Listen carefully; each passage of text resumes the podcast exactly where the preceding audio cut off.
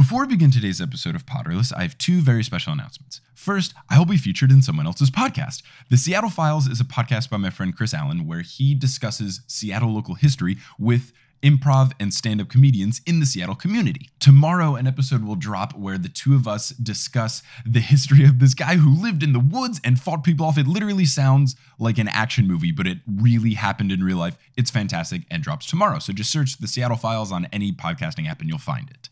Secondly, we reached our goal on Patreon, which means shirts. So there's going to be two new tiers on Potterless's Patreon page. There will be a $2 tier where I send out stickers to people, and there will be a $10 tier where you get a shirt. So that will take a little bit of time for the stickers to get designed and come in, for the shirts to get designed and come in. But in the very near future, there will be new tiers on Potterless, where if you pledge to that, you'll get new stuff. So you can either update your pledge or start a new one if you aren't, or just not pledge. You don't have to give any money to this podcast, but if you want to, that's great. And I put all the money back into it for things like audio equipment and other editing software and stuff to make the podcast better. But yes, the plan is to have the $10 tier get you a shirt and then also once a month do like a live Q&A stream where throughout the month you can email in questions and stuff like that and then I will answer all of them during a live stream. You can ask behind the scenes stuff or just random questions whatever or during the live stream you can ask any questions that you have. So very excited about that. So feel free to follow us on all the social media to see the what the shirts look like and when they're live and all kind of stuff like that. But I'm just very excited to make progress there. And of course, thanks to our newest Patreon supporters. So first, a special shout out by James Caneos, who dedicates his shout out to his three year anniversary with his girlfriend Lindsay Patel. Happy anniversary to James and Lindsay. And a huge shout out to our newest producer level patrons. Emily Whiffen has upgraded to be a producer, Andreas Ozelby is back as a producer, and Chandra Cruz is a new producer. So thank you guys all so much for making this podcast exist. And obviously, continual thanks to our already existing producer level patrons Leanne Davis, Griffin Meckelberg, Aaron Johnson, Erica and Calvin Bauer, Michael Vanderslice, and Sadie Bear. These humans are all fantastic and they never forget any of the words to their favorite songs when they're singing along. So without further ado, I will get into this episode of Potterless, starring Sydney Adams, covering the last and final chapters of Harry Potter and the Goblet of Fire.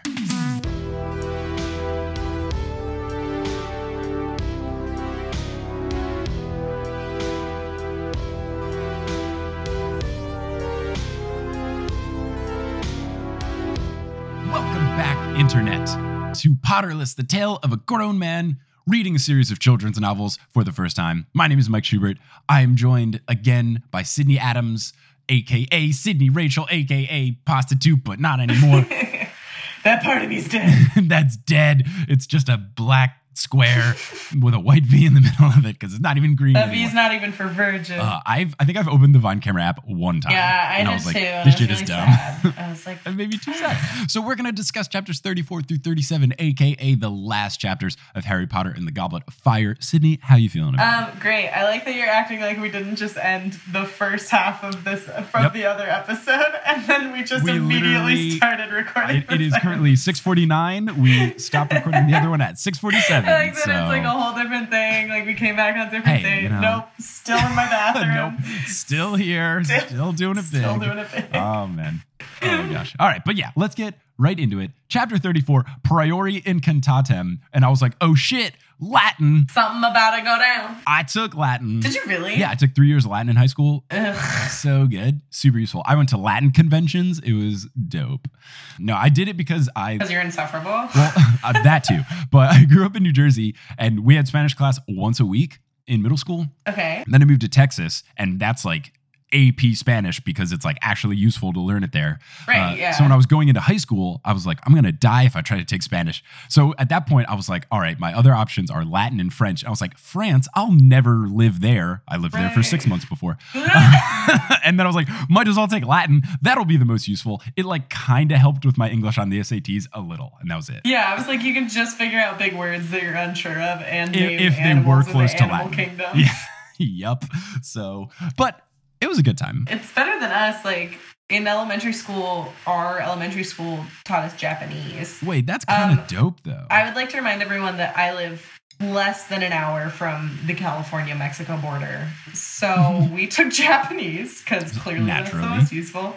Yeah, but the, like they made the whole elementary school do it. And I was like, this is kind of cool, but Yeah. also when am I going to use this? Same thing. Been to Japan twice. Hey. so let's get into it. So, priori incantatem is Latin for song from before. And I was like, Oh like, damn! I was like- figured that out. I had to look it up, but I knew priori meant from before. And I was like, incantatem, don't know what it is. It's song. Damn, I would have never even thought to look that up. I was like, this is some shit J.K. Rowling did. All of the English language. I was lucky that the first time she did like a spell, it was very easy Latin. And then I was like, Yeah. is everything Latin? And I had Julia Schifini on the podcast before, and she's like, yeah, like a bunch of Latin. I was like, yes, time to feast. You're like, uh, my. You're like, this is useful. So now it's finally, finally coming useful. finally useful. Yeah, like eight years after I learned it on this podcast. that is world renowned at this point, I hope. Hey man, time's not real. It's a construct. So True. You, it's Ah, useful. so true. Anyway. Anyway. The book. So I, I wrote, this is Latin for song from before. I'm sure this will make more sense halfway through the chapter since that's when all of the titles are revealed. Like halfway Right, through the yeah. chapter, they're like, this is what it means. And then three quarters of the way through, they're like, this is what that little drawing in the Well, book come on. I would hate it if the chapter title was like Voldemort comes back and you're like, God damn it, you ruined it. Yeah, that would be true. Leave something to mystery, Shoops. They do a good job of like not spoiling stuff in the chapter titles, but I will say when I read the book, I make sure that I never look at the table of contents because I don't want to know anything. I'm so opposed to spoilers. I don't want to see anything at all. I used to be a little jerk. I would read the last page of the book. Wow. Nothing else, just the last page, no other context, just like whatever the last page was. And then I'd like try and guess everything throughout the book. Um, Ah, well, so be like- far, the last like, pages haven't been that great. I know, right? They're like, mm, Hermione figured it out. Anyway. yeah. Voldemort says that Harry has to bow before they duel. And Right. Harry's like, Harry's like, fuck that, I'm not bowing to you. And then Voldemort goes like, bow, and it forces him to bow. It's like, geez, Mm. Voldemort, calm down. Harry wasn't being a gentleman.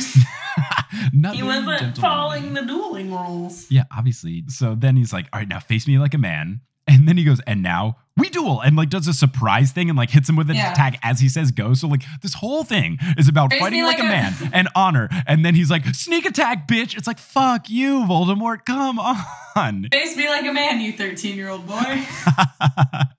it's too true. It's way too true. yeah, and then he's like, fuck you. Anyway, so, so use, they're his- use the little sneak attack. Uh, oh, I wrote in my notes, all caps. Are you serious? You have to resort to cheap shit. You are Satan. Give the kid a break. So Right. the spells that he used was a Cruciatus curse again. Mm. And while he's doing it, then he stops. And then he's like, Do you want me to stop, Harry? And then Harry doesn't say anything because he's a badass Yeah, 13 he's like, year "I'm old. not gonna- I let you take glory in this shit. Right? so Voldemort hits him with Imperio, and but Harry, as we've seen before, resists it because he's Yeah. a boss. He's Yeah, because he's like, mm, nope, can't get me. Mm-mm. So Harry hide behind a headstone while Like a- like a man. like a pussy, uh, Like while- a man. while while Voldemort still talks smack, and then Harry's like, you know what? I'm not gonna die like a coward. So he gets up and he tries to I'm use die like He's like, I'm gonna die Sorry. like a man. so he uses Expelliarmus. Voldemort uses Avada Kedavra, and I'm like, shouldn't Avada Kedavra like be stronger? It shouldn't it be like, nope, one kills people, one makes your wand fly away. I wonder which one is tricky, gonna tricky. but they're equal apparently. So Only because the, The- the wands have wand. matching cores. thank God. Both made from a phoenix feather. Mhm, the same one. And then you find out that feather is important. So the spells meet in midair, and it causes each of their wands to shake and vibrate. Harry and Voldemort get lifted off the ground and then move like multiple yards. I was super pissed because this didn't happen in the movie. No, the movie's not. version of this duel blows. Because Yeah. basically, I had seen the movie before reading this book. I, I'm the worst human. You jagweed. It was in my sister's continual desire to try to get me to read these books is that she'd be like, come on, watch the movies, you'll like it. And I didn't like the first three, and I loved plan. this one. Well, it was at this point where I was like, Megan, I'm not reading these books. And she like had to go to it. Gotta love my sister. Shout out to her. And shout out to her baby niece, who is not even a year old and is one of my Patreon supporters. Oh, It's so up? good. I- I got the email that's like- having the financial funds to support your uncle. Yeah, I was like, damn, Meg, like she's got uh You're more successful two- than a- he'll ever I was gonna say she's got like more allowance than we ever had growing up. And then my sister and I had like an hour long text message conversation, like talking about how my our mother would not give us allowance, but would like make us do chores in order to like be able to do stuff. It was Yeah. great trip down memory lane. Yeah, that's what we did too. Builds character. yeah. So anyway, shout out to Meg. Shout out to moms. Shout out to your sister. Shout out to your sister's baby. Anyway, Basically, I had seen the movie. I remember this duel being like not that cool. So then Yeah. after I read this, I was like reading it. I was like, this is the coolest shit ever. So then I watched You're it on YouTube after I finished the book.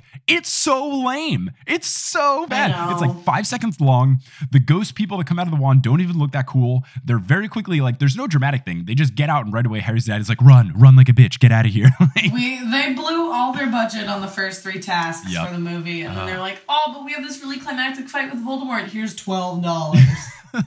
I was super upset about it. They didn't get lifted off the ground, which I just really wanted to see the dynamics of how that worked. So mm-hmm. Voldemort yells at the Death Eaters. He's like, "Do nothing unless I command you. Like I want to do this. This is my fight." Uh, but he's, you can tell that he is shocked at what is happening. yeah. So Harry hears a Phoenix song, which at first you're like, "What does this mean?" Is revealed later. So then a voice tells him not to give up, and you don't know what that is, but you learn later. So Harry's Like, Yo, wand. Harry's schizophrenic. Yeah, Harry's a crazy person. Harry's wand starts shaking like crazy, and the the bead, which is the point at which the two spells are meeting, is moving closer and closer to Harry. Uh oh. And it gets like just up to his wand, and then Harry tries like super hard, and it slowly pushes it back, slowly but surely, all the way until it hits Voldemort's wand, which is yeah, through the power of concentration and suggestion. so good. So what happens is that st- his wand starts like sparking and all this crazy stuff. And basically, first the ghost hand of Peter Pettigrew comes out, and you're like, "Whoa, that's kind of weird." Spooky. Then a grayish head and torso of Cedric comes out, and Cedric's like, "Hold on, Harry," and you're like, "Oh shit, it's about to be like everyone that got murdered." So then Frank comes out, You're like, what? and Frank comes out, and he's like, "I guess he really was an evil wizard." It's like Frank, You're not like, the time "Yes." and place. You're like, are you kidding me? You're just realizing this now. so then Ber- then Bertha comes out uh, and they all start like circling the duel and then James Potter emerges Mm-hmm. Yeah. and then Lily also comes out so You're like, what? And at first I was confused because it's like it's it gets explained that it's like uh, the ghosts that are coming out were the first to emerge were the most recent that he's killed, and so yeah, it makes sense. The ghost hand, and then uh, Peter Pettigrew, and then uh, Cedric Diggory, etc., cetera, et cetera. Because but it's funny because only like five or six people come out, and I was like, wow, Voldemort hasn't really killed a lot of people. And then I and then I remembered that he's been like dead, half dead for like thirteen years. my similar thought to that was like why how does the wand know to stop at the Potters like the wand is just like oh okay they're his parents we're not gonna do, like I'm sure he's killed hundreds of other people before the I know. Potters I'm like, for the most powerful wizard ever, you haven't really killed that many people. like ooh career kill count only five And then I was like, oh no, but there was a ton before the Potters. yeah I just thought it was funny that it stopped at the thematic one that Yeah, mattered they knew. Well, yeah, we don't need any more ghosts. It'd be a ghost party if we had that one. Exactly. So Lily goes over and tells him to get to the port key. Uh, way better than in the movie where it's James Lane. Ugh, come on. So Cedric then is like, "Hey, by the way, can you bring my body back to my parents?" Hey, I know you're kind of busy right now, I but know you're just kinda have busy one more dying. favor. You kind of got me killed. Can you do this one thing for me? I know I'm much larger than you, but can you bring my body back to my parents, I know I'm an 18 year old man, but please? you. They just want some closure. So Harry then pulls his wand away. The spirits close upon Voldemort so that he like can't see what's going on. Harry runs away, dodges some stun spells of the Death Eaters that are thrown his way, grabs mhm. Cedric's body. With like a broken leg, mind you. Oh, feats of strength. Grabs the body, can't get to the port key, so he accios it to him, snags it, and mhm. gets out of there just before Voldemort murks him. And it's chapter 35, Veritaserum. Oh, So, this is a crazy chapter. so many things happen, and in the movie, sucked. You know, So bad. they did a lot of really great things. Though. Yeah, like They did a lot of things really well, so it's like, like they, yeah, they're doing, they're doing fine. Anyway, they're doing fine. Moving on. Anyway, uh, they're doing- anyway, Harry lands back confused, and he's still shook about what went down. We all. Dumbledore's crouched over him. Fudge is also there, and everyone starts flipping out that Cedric is dead. Yeah. Fudge grabs him out of the crowd, but then when Harry is like fading in and out of consciousness, when he starts getting up the stairs, he realizes that Moody is taking him up the stairs. And at mm. this point, I finally realize it's not Ludo Bagman. Not that it not, isn't necessarily Ludo Bagman, but at this point, I thought, and you'll learn later that I was wrong. It was Fudge bringing him away, but then it turns into Moody. I was like, is it someone using Polyjuice Potion Oh, to what? Disguise themselves as? Fudge? Well, yeah, but I guess it, but I was wrong because Oh, okay. So you half guessed. it. Fudge actually is there, and then he like passes out, and then Moody actually does bring him back separately. But I thought it was Mhm. someone disguised as Fudge brings him away, and then it's Moody. So I was right, but for the wrong reasons. It's kind of like if you like do a math problem on a test and like you'd fuck it up, but you still get the right integral. And at the end of the day, it's like, well, I hope the teacher doesn't look at my work too well because Yeah, uh, right, did it wrong. Right, right has the right, right integral. You know, totally happens all ma- the time. uh, math stuff. you know, That's the only thing I could think of where I had to like show my work. Anyway, we get it. You're smart. Oh, God. The worst. So all, all caps, I was like, wait, no. Is this polyjuice bullshit? Is it Moody? Is it fudge? What the fuck is happening? So Moody gives Harry something to drink that makes him feel better. And then Moody starts asking about the details, and he's way too specific. He's like, How did he treat the Death Eaters? Did he forgive them? Was he nice to them? Which is super yeah, and you're suspect. like, um, I never said that I was back in Voldemort.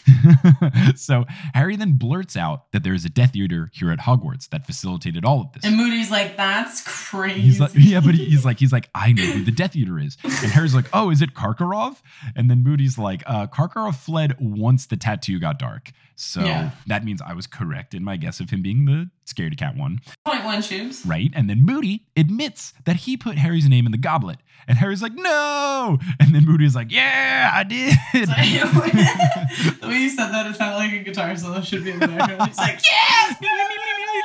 uh, Moody draws his wand on Harry. And Moody's like, I summoned the Dark Mark at the World Cup. Oh, what? And he's like, I hate Death Eaters that are free because that means they turn their back on Voldemort. Mhm. He hates the people that like didn't get arrested. What does this mean? Yeah. Still didn't guess who it was. Moody reveals that he kept people who hated Harry away, had Hagrid show Harry the dragons, Mhm. taught him how to beat the dragons, Mhm. and all this other stuff. Told Cedric about the egg thing so that Cedric would then tell Harry. Says that Yeah, I like that he also calls out like how nice Cedric is. He's like, Cedric's a really nice moron. Of course, he was going to share that info with you. it's so true. And then he's like, he even the the magic plant book. First off, I like that the magic plant book is a plant. Yeah, right. There to at. Uh, so he planted the magic plant book in Neville so that Neville would tell him about gillyweed, but then Neville didn't do it, so he had to do the whole Dobby thing. hmm So he orchestrated it all with Dobby to make that go down. Moody stunned Fleur at the maze. He was one of the four teachers that's supposed to protect people. Nope. So that so that that creepy that creepy dude was just inside the maze. Like, hmm? Yep, just chilling there. Shouldn't he be on the perimeter? Nope, I'm inside. Nope, so I'm he did the thing to Fleur, and then Imperioed Krum to make him do Crucio. So I'm very, I'm very glad that you're Krum like, is not a bad sigh guy. of relief. Like, Krum's whew, still an okay dude. That's okay. Harry is flabbergasted, as am I. I'm freaking out while I'm reading. That was a good chapter. twist. I am. Fr- I did not see this coming at all. I'm freaking out, especially because I think it's like actually Moody. I'm like, how is Moody a bad guy? Why would he be a bad guy? This doesn't make sense. Like, it does make sense that it's Moody. I don't get it. I don't get it. I don't get it. Then Moody says basically, oh, if I kill you, Voldemort's gonna love me so much, and he's gonna make me so strong. Like, I gotta kill you. He admits that he, like Voldemort, has the same name of his father. And killed his father, and I was like, "Oh no!" Because I'm starting to put it together. I was like, ah! "This Crouch, motherfucking bullshit. So This Harry, Crouch looking ass. Harry then says, You're mad. And I was like, Uh, yeah, he's mad eye Moody. Boo! Boo. Uh, Moody, Moody is about to just murder Harry. But then Harry uses Stupefy, which straight opens up the murder. door because he heard people coming behind. Yeah, he So was like, "Save me." Dumbledore, hmm Dumbledore, McGonagall, and Snape are there. Dumbledore has like a cold fury in his face when he sees Moody. Mhm. He is You're like, this isn't this isn't normal Dumbledore. This is Dumbledore not. turned up to eleven. Oh, yes. So McGonagall wants to take Harry to the hospital wing. And Dumbledore's like, no, Harry needs to understand what's going on. Still super pissed. And Harry is very confused because he's never seen Dumbledore like this. Yeah. Dumbledore says that this isn't Moody. And he tells Snape to get the strongest truth serum that he possesses and to grab Winky as well. Dumbledore then tells McGonagall to bring the Boarhound.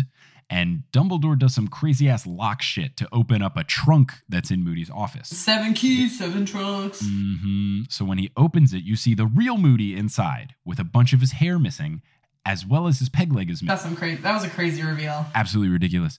And then Snape empties the hip flask that quote unquote Moody had to show that it's polyjuice potion. So I was like, oh shit, I was right. But kind of. in a So- different way, but I but I did it. Hey, but still got the um, right answer. right answer, wrong word.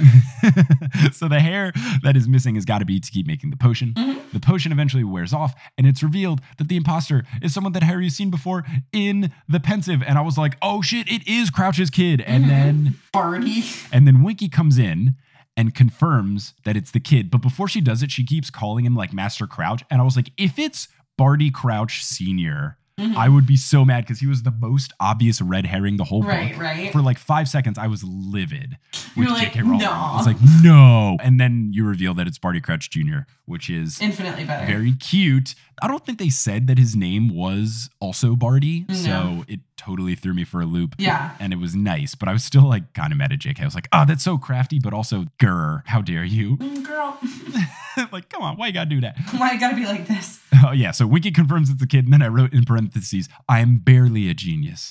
Because I like got it right literally two lines before a she said it. so Snape comes back with the serum, which is the same one that he threatened Harry with. serum. hmm So he pours it in the mouth of Barty, and Dumbledore then starts just grilling him. The kid reveals that his mother's dying wish was to swap places with the kid via Polyjuice Potion, facilitated by Crouch Sr. Yeah, because he was in Azkaban, so she was like, "I'm gonna take his place," and I was like, mm, "I can't decide if you're the best mom or the worst mom." Uh, the worst mom, since your son is evil. So Yeah, Crouch she- then had. Uh, so- moral dilemma. Anyway, so yeah, they, they do this switch thing where basically they like come to visit him. The, they switch places or whatever. She keeps taking Polyjuice Potion, so she looks like him. He keeps taking it, so he looks like her. My question was like, bear with me. High security wizard prison, the highest security wizard prison, where everyone's watching you, making sure you're not up to any crafty shit. There's dementors everywhere. How you making polyjuice potion for Right. like 15 years? A year. Oh, just kidding. No, a year. The, uh, the kid lasted a total of one Yeah, year in. because the- they say later you have to take it every hour on the hour. So Yeah. I mean, I know like in prisons they make like toilet wine and toilet alcohol. Was she just making like toilet polyjuice potion? like, I don't know. Either that or she had a really big flask that she didn't ever have to make it again. yeah, but I was like, why would they let her have her own personal like? I don't know. I'm just skeptical. No, this is the same prison where Sirius Black, the most notorious criminal in the world, Mm-hmm. quote unquote, killed 13 people. They didn't check to see if he was an animagus at all. And then they just leave him in a room with bars spaced far enough apart where a dog can sneak out of it. Which technically means a Which, human. like, a human could have too. Listen, this prison needs a reform. This is the worst run prison ever. I'm so stoked for it to get broken in book six, is what I'm guessing, is that everyone's getting the fuck out. And it's going to be some shit, but good because it's a poorly run institution. Honestly, they deserve to break out if it's that easy. Everything is bad. Everything is so poorly run. The ministry is shit. Hogwarts is shit. government reform. Ugh, God. Crouch basically had Winky nurse Crouch Jr. back to health and then hit him with an invisibility cloak all the time, used Imperio to try to keep him from not being evil. This makes sense about why Crouch Sr. was so adamant against people interrogating Winky at Yeah. the World Cup. That's why he was like, no, no, no, no, no, no, because then. And also, you can just be like, she's a house elf. Ignore her. Mhm. Yep. So then he says that Bertha Jorkins found out by visiting the Crouch home once for a signature. And so Crouch had to hit her with like an intense memory charm, which already fucked up her brain. So that's why they just send her away, which is why they covered up her disappearance and didn't really look into it. Because it was a house elf, so everyone was like, we don't care. Mhm. Uh, and Winky, well, also it's just like he wanted to make sure no one found her and Right. then figured out what was actually going down. Right. So Winky talked Crouch into letting his kid go to the World Cup because that's like the only thing that he loved. Mm-hmm. So that explains the empty seat at the game, as it was the kid sitting in the seat With an invisibility with cloak. the invisibility cloak. Also, how many invisibility cloaks are out there? So far, two. So far, two. And uh, I don't know where you get them Where do you or how them? you get them. Amazon.com. Uh, yeah, uh, wizard, Amazon dot uh, wizard. Amazon.wiz. Amazon.wiz. Um, while in the box, he broke through the Imperius curse of Papa Crouch, stole Harry Potter's wand out of the back of his pocket, and when the Death Eaters started acting a fool on their own volition, he summoned the Dark Mark. That's why it's on Harry's wand, etc., etc. Papa Crouch retrieved the stunned kid because when they did those spells into the forest, they hit him. So he stayed in the forest when the end Yeah. brought out Winky. So he was like, "Oh shoot, I'm out!" And then they were like, "Nope." And then he was like, had to find his son that was covered in an invisibility cloak. In the like, forest, so he's just kicking, kicking around. everywhere. so He's doing the stingray shuffle, but in the forest. the stingray show. If you're from, if you're from coastal towns, they teach you this thing. Oh, that's like how you check if stingrays are on the Yeah, floor of yeah, the that's like a it's like a coastal town thing. Like if you if you live on the beach, like the lifeguards teach you when you're like a really little kid to do the stingray shuffle. So you just shuffle your feet in the sand when you're walking into the ocean, and that way they like it like wakes up all the stingrays and you don't get stung. And that way you don't accidentally like step on a stingray and then get a barb through your foot. So True. Yeah, I thought this was just the lame version of the Cupid shuffle, which is already the lamest Oh. dance ever. Hey, Um, uh, pardon me. advance advice to anyone: if you want to ruin a wedding, play the Cupid Shuffle. I, I beg to differ. I work in the wedding industry. Whoa, wait, but why? White people why, love wait, that. oh, well, uh, I mean, why not play the Cha Cha Slide is better because at least that guy's voice is fun. Glad to the But also, like, why don't you just play the wobble so it like get some real shit? do you think they played this at the Yule Ball? Oh, man, maybe. The wobble. I oh, if they wop. played the wobble, the wait, did you just say the wobble and then the wop? yeah. Because that's the oh, have we? Have I don't know if we've ever discussed this, but that's like the one-two punch I would do in college. Anytime you need to get a party started, it's like, oh, people aren't dancing. It's like play the wobble and then the wop. Your party is saved. It worked every time, every Or you time. were too drunk to notice that everyone was like, God, you Uh, invited the wobble and the wobble. I didn't drink until I turned And 21. you were the Hey. only you're the only one dancing the wobble and the wop, and you were like, this party rules. I didn't start drinking until I was 21. So I did made this call sober a ton and had a lot of proof so that if I ever right. did make this call drunk, I knew that it probably worked even if I didn't remember. All right, whatever you say, Shul. it's such a good one-two punch. What is better than the wobble and the wop? Ugh. So Cupid. Shuffle. No, it is not. It's so bad. All you do is step to the left and then to the right and kick and cha-cha by yourself. Yeah, it's how I do my cardio. I just do the Cupid shuffle to myself in my bathroom. I'm imagining like with the little jazzercise dumbbells that don't weigh anything. Ankle weights, dude. Ankle Oh, weights. true, true, true, true. Oh man. So then uh little Crouch says that Voldemort and Wormtail broke him free from other Crouch. Voldemort tortured Bertha Jorkins until he broke through the memory charm. So he found out about Moody and the Triwizard Tournament, Crouch's kid, and all this stuff from that. So then Mhm. Voldemort kind of made his plan based off that. He used the Imperius Curse on older Crouch to release his son, and then all the shit starts going down. Yeah. So that's why that whole moody thing of the whole trash bin situation, that was Wormtail and Crouch's kid breaking in and kidnapping Like, him for polyjuice stuff, um, and then talking down Arthur Weasley and hitting him with a charm when he came to investigate. So then they locked Moody in his own trunk, kept him alive with Imperius Curse, used the hair for Polyjuice Potion, and studied his backstory so that he could, super sinister, like studied Moody's backstory so that he could act like him and know how he would act towards each individual person, like who to hate, who to like. Yeah. You gotta respect how much work Barty Crouch Jr. put into this. Do I? I, I mean, it's I mean, it's super evil, but so thorough. Mhm. That's like the most sinister thing in the book I've heard so far. Like, yeah, Voldemort killed a ton of people and like maybe possessed an animal or two, but they kidnapped a man. They kidnapped a man and then kept- stole his barely identity. Kept a, barely, kept, him alive. and like studied Stole his hair. it. Right, oh, the, and only from one side, like didn't even like do it nicely. like, come on, give him just a nice haircut. right? Give, yeah, give him a buzz cut at one time, put all his hair in a big bucket, and then just take out little pieces every now and then, right? Like, Just a bucket of hair. mm, no, no, no.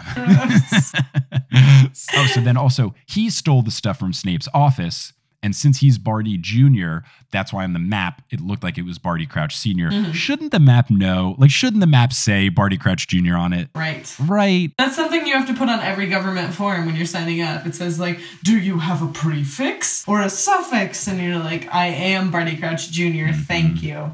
And then like that should be on an official wizarding Right. document, like the secret Marauders room. Exactly. And then, in addition to that aspect of the map, that explains why Moody, quote unquote, was there to bail Harry out of the situation when Snape caught him. Crazy that if Snape had just caught him normally, it actually would have helped. like, because then, because then Moody wouldn't have gotten the map Yeah. to help him get his Yeah, dad. right. Harry giving him the map was actually monumental. You know, super. Not everything super works out. So the Crouch illness thing was all a bunch of bullshit. He started to break free of the curse slowly, the Imperius curse. So that's when he fled to Hogwarts and was freaking out. But then Moody used the Marauder, Moody, quote unquote, Crouch Jr. used the Marauders map to know where he was and then set up the whole thing to like get the people to run away and then basically knocked out Krum, took his dad mm-hmm. away, and then fucking murders his father Yeah, that's a logical. kills his dad and then step. turns him into a giant bone. and buries it. Ah, it's so bad. You know, I mean, he's still giving him a proper burial, technically. Kills his dad. I wrote what the fuck like Oof. 300 times in my notes. Um, and then he says Voldemort will reward him far beyond anyone's wildest dreams. And that is the end of chapter 35. So, chapter 36 The Parting of the Ways. so, Dumbledore uses uh, the rope spell I, I'm really enjoying those. Same one, twice in one book, loving it. Mhm. So he uses the rope spell to tie up Barty Crouch Jr. So Dumbledore basically is like, Harry, come with me to my office. Sirius is there. Harry asks, Where are the Diggories? And Dumbledore is like, Don't worry, they're with Sprout, who is the head of Hufflepuff. And I think that's the first time they mention who the head of Hufflepuff House is. Um, pro- possibly. Professor Sprout. Yeah. And of course, it would be like the lamest professor, like the plant teacher whose last name is about plants, and we don't know anything about her. Listen, Polly Sprout. I- She's great. I just like the fanfic where uh, her and Professor Hooch are a lesbian couple. I think that's great. Stop. Is that a, is that a fanfic? I think it is. I'm about it. I'm about it. I had on episode two with Charlotte, she mentioned that, and I was like, "This is so good." Hooch and Sprout, such a great like couple name. Hooch and Sprout, Sprout and Hooch. Spooch. Sprooch, Sprooch, Dude, Spooch is their celebrity couple name. uh, way better than It Benefit. doesn't appear that any of these professors are like married. They've kind of just devoted their lives Magic. to teaching like bratty children how poorly to like navigate their own abilities in a very poorly run school. So yeah, I wonder what the dating scene's like for older Oh wizards. my god, I would love. Because clearly, like they got married, they abide to those weird like societal Mhm. rules. Like James and Lily Potter were married True. and stuff like that. But none of the none of the professors are, uh, are hitched. I want to know more. I want to know more. Oh man, write more books, J.K. Has J.K. Rowling heard your podcast, or does she know? Uh, not yet. And whenever she does, she's gonna be so mad at me. we should we should tag her and everything. I I try. I've tagged her on Twitter in a couple stuff. Because she loves that girl loves Twitter. She does. She loves sassing people on Twitter, so maybe we'll She's connect on Twitter that level. fingers. Twitter Yeah. fingers. I She does. my like magical dream world scenario is that somehow this gets to her, and then she's. I'm sure it will. Ah. She's got assistants and stuff who like look for stuff like that. I'm it sure. was so good. It was so good. I would love Actually, that. I don't know. She's pretty normal. She she didn't she like lose her spot on the Forbes list of most rich people because she donated so much of her money. Oh wow, that's a dope. I think that was like it. a I think I think that was a story that is actually That's true. so cool. Prop to J.K. like so, I don't know if she's got all them like fancy assistants, but Yeah, probably has some. keeping an eye out. So her. anyway, uh, they go to the Dumbledore's office. Dumbledore tells Sirius what happens or what had happened and all the Mhm. Moody stuff. Fawkes flies in then. Dumbledore asks Harry what happened uh, at the creepy place where he got teleported He's to. like, yo, I know you just went through this really traumatic thing, but let's talk about it at length. Mhm, Yeah, and basically Sirius and Harry are like, "Uh, can't I rest right now?" And then Dumbledore's like, "Look, if I if you chill out and get over it, and then I ask you about it again, it's gonna be way worse. So you might as well just like tell me Mhm. everything while it's fresh in your brain and shit sucks, so you don't have to relive it again." And then True. and then he's like, "All right, true, makes sense, true, true."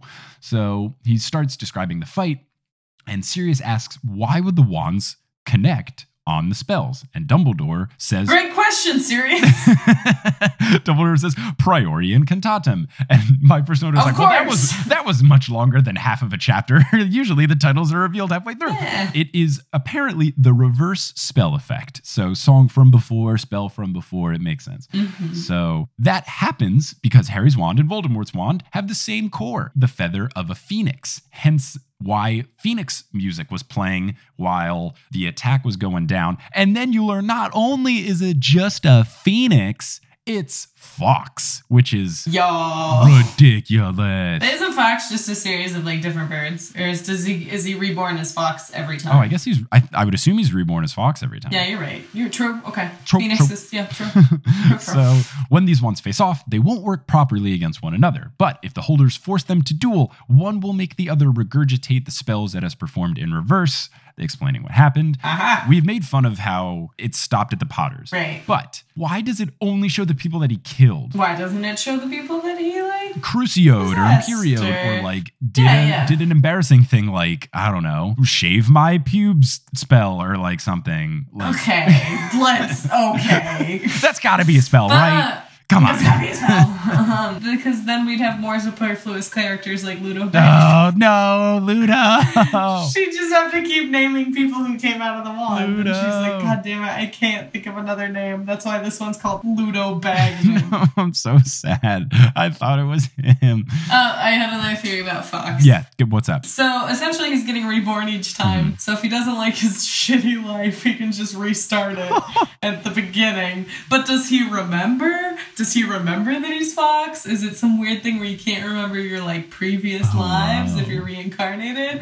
And all I'm picturing is just a death and lit and life circle to Mad World. it's like he just keeps being disappointed, so he keeps lighting himself on fire and keeps getting reborn. Oh. And it's like, all around him are familiar faces. Oh my god. I didn't think I wanted a Fawkes spin-off movie, but now I do so I badly. need it. We need it. oh man. Anyway, Fawkes, speaking of, uh, then cries on Harry's wound. What a bro to heal it. you know, men can cry and heal your wound. Harry heads to the hospital wing. The squad and the other Weasleys are there. Dumbledore's like, hey, don't question him unless he wants to say stuff, like, let him rest. And he Yeah. says that they're all welcome to stay overnight. And I was like, are you sure about that, Dumbledore? Because Madame Pomfrey kicks everybody else the fuck out when they try to stay overnight. Yeah, like, she's like, I don't know what you, you thought, but this is my hospital wing. You get the hell out. like you know. Harry then just falls asleep out of exhaustion. He wakes and then he overhears McGonagall and Fudge kind of arguing before they enter the hospital wing. Mm-hmm. Turns out that the argument is centered around Fudge bringing in a Dementor while he interrogated Barty Jr., and the Dementor did the Dementor kiss, and now you can't know all of the finer details. You killed the key witness, idiot. and then Fudge is like, but we know everything. And then Dumbledore's like, yeah, but You're like, like, what "But you about some more details, you dumb simpleton? He's like, oops, I'm sorry. I'm the worst person. Dumbledore suggests removing the Dementors and reaching out to the Giants to apologize, which is super smart based on what Voldemort said that their entire plan is to A, get those two groups of people back on their side. And Fudge is like, no, we could never do that. It's like, ugh, And you're like, you're so dumb. You're like, so why dumb. must you be so insufferable? Dumbledore's then, you know what, fine. You do what you see fit. I'm going to do what I see fit. You're like, okay, minister. and this is why the chapter is called The Parting of the Ways. Snape then shows his Dark Mark tattoo to Fudge to prove it. And Fudge still doesn't believe it. Like, Fudge refused to believe Voldemort's back. He's like, he can't be back. There's no way he's back. It's like, no, this undeniable, this undeniable proof that he's back that was tattooed under your arm. It's gotta be fake. Yeah, so Fudge is just awful and says that he's determined to keep everything under wraps. And he leaves. And when he does it, he drops off Harry's winnings, which is a thousand gold galleons, which the internet tells me is $7,354. oh, Uh, jeez. Is that the conversion rate? yep. Oh, God. And then Harry's like, I don't want that shit. It should be Cedric's. And he feels super guilty because he's like, I told Cedric to grab the cup. Like, really, I could have just grabbed it. And then Yeah. there's no Cedric death. Blah, blah, blah. Um, and Mrs. Weasley's being very motherly during this whole thing, putting him at ease, telling him it's not his fault. Super awesome, super awesome chapter for Molly. See, now she's gonna move up in your favorites list. I mean, she's getting up there. Hey, let's take a quick break to hear a word from our sponsors who make this show possible. This episode of Potterless is brought to you by Arena Club. Now, if you listen to this podcast, it should be no secret that I am both a sports nerd and more of a traditional nerd. And when you think of these two types of nerddom, there's one thing that links them together, and that is card collecting. Whether you are looking to buy, trade, sell, or display a card collection of sports cards or Pokemon cards, you should check out Arena Club. ArenaClub.com is the place where you can do all of these things. I have recently made a purchase on the marketplace. I got Lieutenant Surge's Raichu, which is my favorite Pokemon, and I didn't even know that there was a Lieutenant Surge version of the Raichu. So that is a card that I now have, and it's not just some digital thing. I can have this card physically mailed to me. So there's a bunch of cool stuff you can do with Arena Club, including their slab packs. If you have ever done any sort of card collecting, you know that ripping packs or repacks can be a zero transparency type of thing where you're just hoping you get some sort of cool card. But what's nice about the slab packs with Arena Club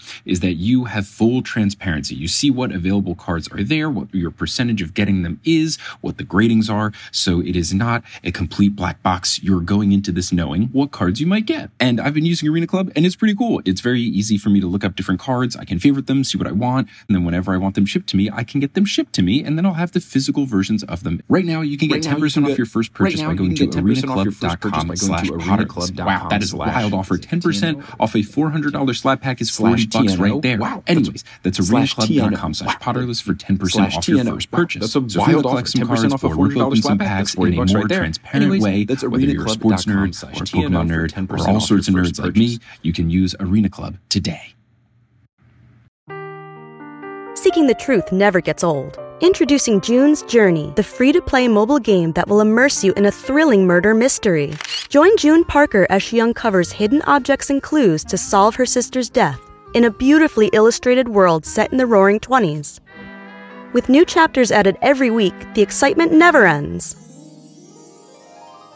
Download June's Journey now on your Android or iOS device or play on PC through Facebook Games. And that's the end of chapter 36. And now we get into chapter 37, which is called The Beginning even though it's the last chapter the of the end. book. Oh, what? Crazy. J.K. Rowling, I see what you did there. You're trying to subvert my expectations, but guess what? I know that there's more books. True. You can't fool me. I'm an adult. I'm a 25 year old adult that didn't start reading these books until last year. I'm 23. I read them when I was 11, but whatever. Whatever. so it's one month later, and Harry has met with the Diggories, and they're like kind of at peace at this point. They also refuse the gold. They're like, no, we don't want that either. Which makes sense because wouldn't it be like super weird if every time they think about how they made a couple extra thousand bucks, they're like, oh, right, because our son died. Yeah, so smart move on them to not take it. Money can't buy your dead son. oh, too real. oh, no. Sorry. That's going to be the next Potterless t shirt. Money can't get you your dead son back. That's so awful, even though it's about a fictional character. Dumbledore tells the students, yo, don't bother Harry. Like, please just leave him be. Mm-hmm. Mrs. Weasley asked Dumbledore apparently to let Harry Potter go straight to their house this summer. yeah, because he's like, how about you don't go home to your abusive family? Yeah, but Dumbledore says like he's got to stop by the Dursleys first, but he doesn't say why. Classic Dumbledore. Classic Dumbledore. There's for good reason, but we just don't know why. So squad squad meetups with Hagrid. He kind of puts Harry at ease, just kind of talks him down, says you know how awesome it was what he did, and he did the best he could, and you know it's so impressive all the stuff you did, blah blah blah, and it starts to make mm-hmm. Harry feel better, which is great. Mm-hmm. Hagrid has been given a secret job by Dumbledore, and Madame Maxime is to join him because now they're on good terms. They're like a couple. It's super cute. Couple of giants. Oh, zing. zing. So Harry's like, oh, does it have to do with Voldemort? And then Hagrid like tries to hide it at first, and then he's like, yeah, because Hagrid has no poker face. He's like, Vol- Vol- Voldemort, who? Voldemort, who? Who's that? What? I don't know what you're talking about. Bish way. Wait. So, oh, so then at the leaving feast, which I think is the first time is that they called it the leaving feast, Harry wonders what Dumbledore had Snape do that night that Voldemort returned when he sent him away. Mm-hmm. The whole place is set up with black curtains in respect for Cedric. So basically like a semi-funeral type deal. Because normally it's a big gloat fest for whoever won the House Cup. but- Exactly. And they would be normal like normal circumstances would be like praising the crap out of Cedric and Harry and Huff- Gryffindor. Yeah, Gryffindor and Hufflepuff. And Hufflepuff would finally have something to cheer about. For the first time in centuries. But no, Cedric had to die, tainting the only good thing that's happened to them in in millennia. Then they won a, a regular season Quidditch match. yeah, that's like, oh, well, that's still the best thing that ever happened to us. We won a regular season game against Harry. They're like, you know what? We did we did our You know best. We're good seekers and we're loyal, and our dorm is close to the food court, so it's all good. What's up? Whatever. Other.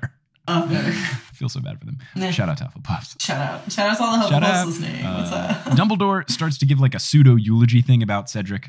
And he says, this is another thing where he shits on Hufflepuff. He, quote, he exhibited the true spirit of Hufflepuff by being a good and loyal friend, a hard worker, and a valuer of fair play. so I know. I was Ugh. like, that's not. they're nice friends, they work hard, and they listen to rules. Hufflepuff They house. play by the rules. like, oh, so disappointing. Oh my god. JK's so mean to the people that she created. I know, right? so then Dumbledore tells them the truth about what happened. He's like, out of respect, and so you guys know what's going on, I'm going to tell you what's happening. And he admits, he's like, the ministry doesn't want me to do this. Some of your parents are not going to want me to do this, but I personally believe that truth is always better than lies, as we've mm-hmm. said before. Like, always be honest with everyone. Otherwise, that's how you birth Voldemort. So just be honest with everyone. So he tells them exactly what happened. And everyone is like super shocked, of course, except for Crabbe Goyle and Malfoy. Yeah, They're because they're like, oh, what? We didn't we had know. no I idea mean, who's what crazy. Dumbledore gives a toast to Cedric, raises a glass, and everyone like mumbles Cedric in solidarity. Mm-hmm. And then he also does one for Harry for, you know, being a boss, fighting Voldemort, getting out of there alive, bringing Cedric's body back, all this other stuff. And then everyone else who usually like roughly half the school hates Harry. Yeah. Everyone is like to Harry, uh, except for Crabbe Goyle and Malfoy. Right, because Slytherin. It's them and then a bunch of the Slytherins, and it's like, can you guys would it kill you to yeah, like would it kill you just to like half-ass do it and just be appreciative of what Harry did and like feel bad for it's like so insensitive that some of these Slytherins have such a gripe with Harry that they're like, no, fuck you, Harry. Well, it's like Ugh. it's just all Malfoy's fault. Mhm. Malfoy like runs that as a little as like a punk Ugh, like pseudo. I don't know. Are they that's not third years? that. They're third years at this point, or Uh, fourth years? fourth years. Like they're just a punk fourth year. Yeah. Like it's just commandeered the He has house. so much pull because his dad is rich. It's like, ugh, get over it. We get it. So he calls basically for all the wizards to be united, mentioning uh, about how like Durmstrang, Beauxbatons, everyone should kind of like get together because we need to unite against Voldemort. And then he gives a great quote where he says, Many of your families have been torn asunder, which I just think torn asunder is a great phrase It's a good that line. should come back. I need to make sure I'm fully aware of what its definition means before I start using it. But torn asunder sounds dope. It's it's a good Yeah. line. So at, Very Dumbledore. very Dumbledore. So they're they're starting to leave. They're all going like back. It's the end of the year. Fleur comes up and gives like a very sweet goodbye in her broken French. Says she's gonna get to try to get a job in England so that she can learn English. Super cute of Fleur. super cute. So nice of her. Krum also comes back, you know, talks to Harry for a little bit, takes Hermione aside to talk to her, and Ron gets like really jealous. He's like, "That's my girlfriend, but not yet." And then he comes back, and then it says that Ron, quote, asked finally asked for Krum's autograph after a deep internal struggle. also, how creepy is Krum? How old's Hermione? He, she's Yeah, thirteen. he's 18. How old's Krum? Is he 18 That's illegal. Yeah. Super weird. That's illegal. Is yeah, that's yeah, that's weird. I didn't want Uh, to say but it, but that's illegal. Though. Yeah, not ooh ooh mm, fun stuff Mm, in something to Harry think Potter. Ha- Harry Potter and the. Oh, this is gonna be bad. But Harry Potter and the statutory. statutory. Reapers, Uh, Oh no. that would be Viktor Krum in the statutory. Victor, yeah. Viktor Krum and the. You shouldn't be doing. That's his spin-off book. so let's see. On the train ride home, Hermione pulls out a Daily Prophet, which doesn't even mention, mention Cedric's death or Harry or all this other stuff. All it mentions is that Harry won the Triwizard Tournament because the Ministry's on full hush hush mode, which is super dumb. Political cover-ups, yeah. Mhm, There super messed up. Hermione then reveals that Rita Skeeter won't be writing any more pieces because she has dirt on Skeeter. And Harry and Ron are like, what? So Hermione finally reveals that she found out that Skeeter is an unregistered animagus who can turn into a beetle. So Harry and Ron suggesting that A, it's bugging, and then B, Harry thinking that bugging literally meant bugs. He was right. Three, and her last name is Skeeter. That's a mosquito Mhm. bug. Boom.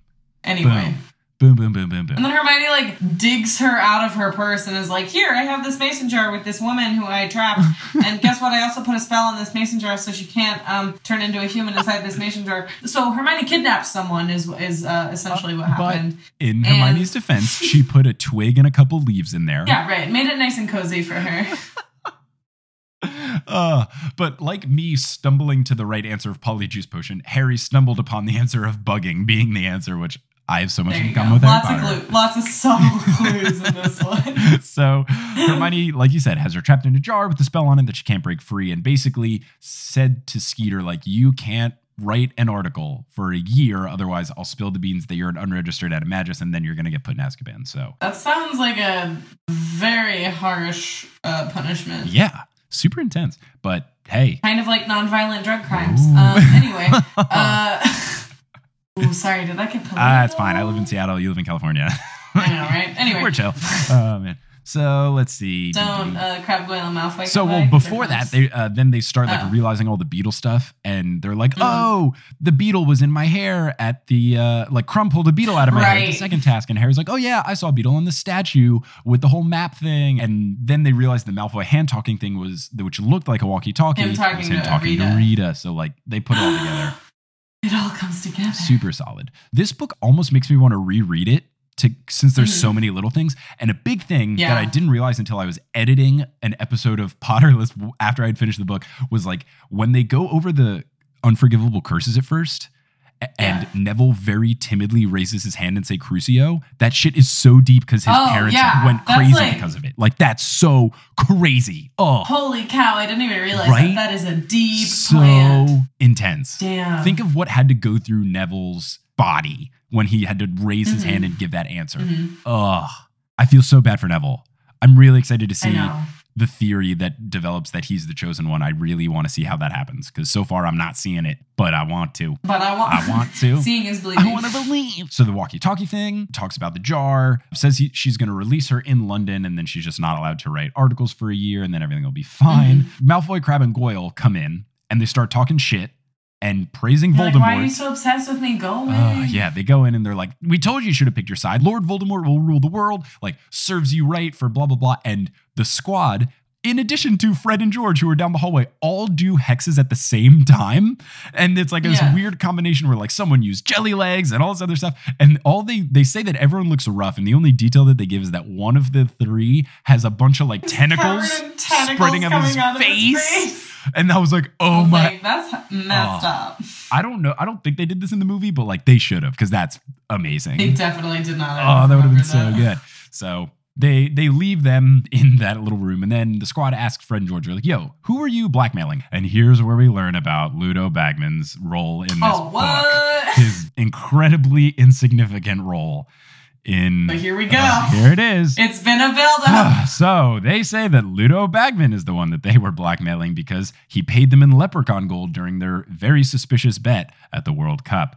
They tried to write to him nicely at first, be like, hey, just in case you didn't know, like you gave us leprechaun gold, it disappeared. We would like our money. And then he would refuse to give them the money. So then it got nasty and they were writing angry letters back and forth. So it turns out that he made a similar bet to Lee Jordan's dad and lost money and didn't pay them. Uh-oh. So basically, Ludo That's Bagman is like crazy in debt. He was like a gambling nut. So he's basically Michael Jordan.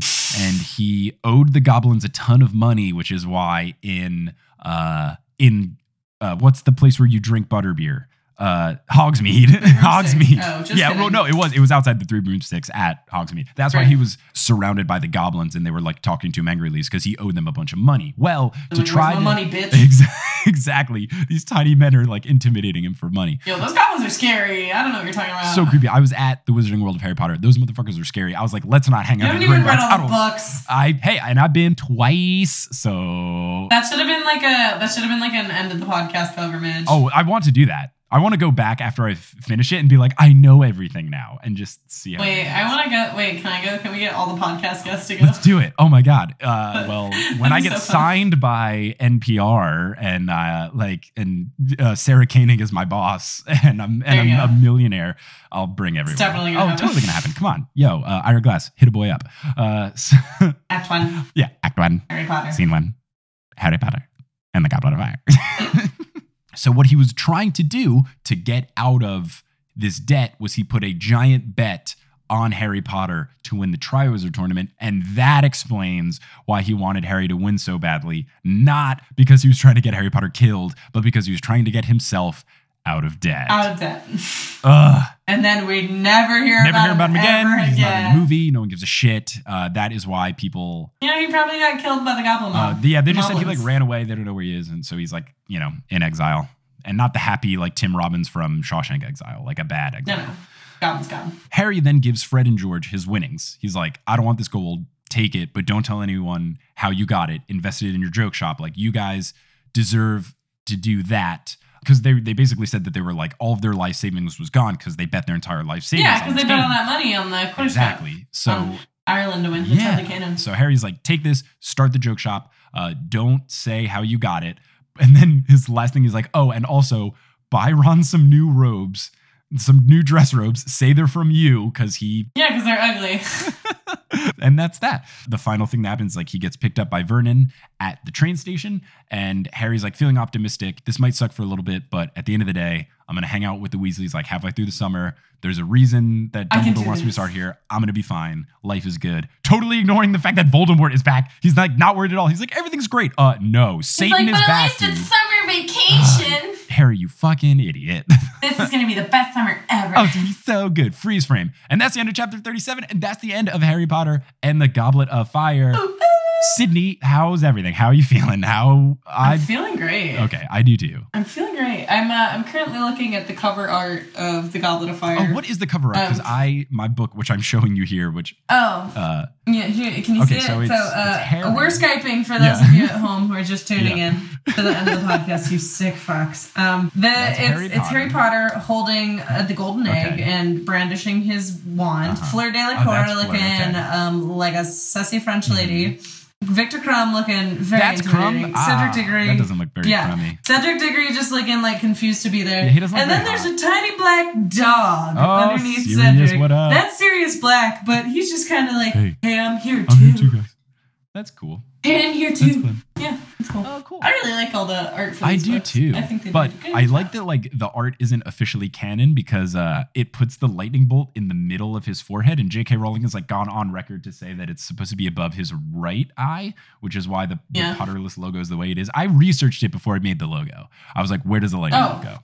Yeah. Yeah. So wow. You did extensive research. oh, so much For a man, for like. a man who does not care about Harry Potter. I wanted the logo to be correct, all right? I didn't want people to be like, uh, well, actually, because everyone and their mom yeah, that's actually a good point Everyone because and their mom is, yelled at me when I messed up the Percy Weatherby thing, which is fine. And then everyone yelled at me when I said when I said Bill had a lame job at a banker, and everyone's like, uh, actually, he's a curse breaker. Uh, I like that people correct me, but it was just funny that like a wave of people. You're learning so well. You're learning more about the universe than I think is ever like fully stated. Sure. Yeah, that's It's like thing. these are like these are de- these are details that are like made in passing, and it's like the fact that people can retain all of those hmm. is very impressive to me. Yeah. and it shows because I don't think I care about anything that much, and like it's it's just cool because there are so many like J.K. Rowling worked so hard, and these books are so impressive because she like I know we kind of talked about this on one of the 1st episodes I did with you, but like she made all of this up, all the names, Mm-hmm. Yeah. all the spells, all the everything, like, and so I think it's cool that enough people have like I mean clearly hundreds of millions is that an overstatement? No, not at all. Have gotten No, like definitely not. Into it enough to like take care of these details. I think that's cool. Yeah. it's a uniting thing. is good. I like it. And it's always fun. Yeah. But yeah, Yeah. speaking of fun, this was fun. Thank you so much for being on here for these episodes, Cindy. I had a blast and a half. I'm glad that it's the exact opposite of our last episodes where nothing happened. Yeah, because last the most eventful like- thing was like finding the- a diary last time. So I feel like the other ones were way funnier because there was like less to talk about. yeah, so we were just it was tangenting for, like, all the time, and it was just a spitball and improv jokes back and forth. And now we had to like actually talk about stuff. Ugh, the You're like, oh shoot, we have to hit the major plot Oh, we have to think about the thematic elements. Uh, but I like that our episodes are a yin and a yang. Nothing happening and then fucking everything happening.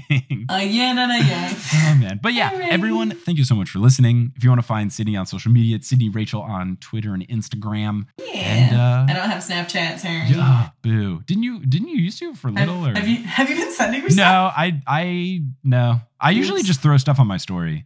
I'm I'm just lazy. No, I just deleted. I deleted mine. I was like, I don't need Yeah, this. that's fine. It's valid. Super valid.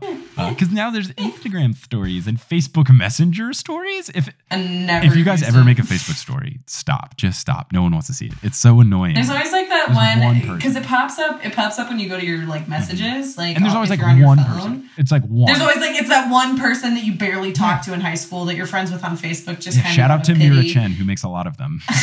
Oh, she, no. there's no way she listens to this at all. There's no way. Oh, okay, great. Well, you're Facebook friends, so you posted about it Uh, there, so she uh, might. see it. Maybe, this no. might be the time. Mira, we had great times in college talking the like four career times we said hi to each other. It's chill. We were in the same dorm. We're basically best friends. Um, It's still our best friend. This is a joke. We Uh, yeah, we do this.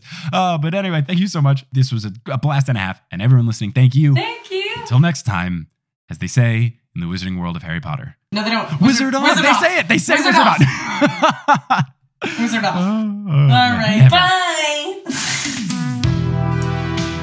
Potterless was created by Mike Schubert. It is hosted by Mike Schubert. It is edited by Mike Schubert. It is produced by Mike Schubert, as well as Leanne Davis, Griffin Melkelberg, Andreas Ozelby, Aaron Johnson, Erica and Calvin Bauer, Michael Vandersley, Sadie Bear, Emily Whiffen, and Chandra Cruz. Web design by Kelly Beckman, and the music is by Bettina Campomanes. Thank you guys so much for listening. You can find us and subscribe to us on any of your preferred podcasting apps. You can find us at Twitter is at PotterlessPod, Facebook.com slash Potterless, Instagram.com slash PotterlessPod, and of course our website, PotterlessPodcast.com. Thank you guys so much, and until next time, Wizard on!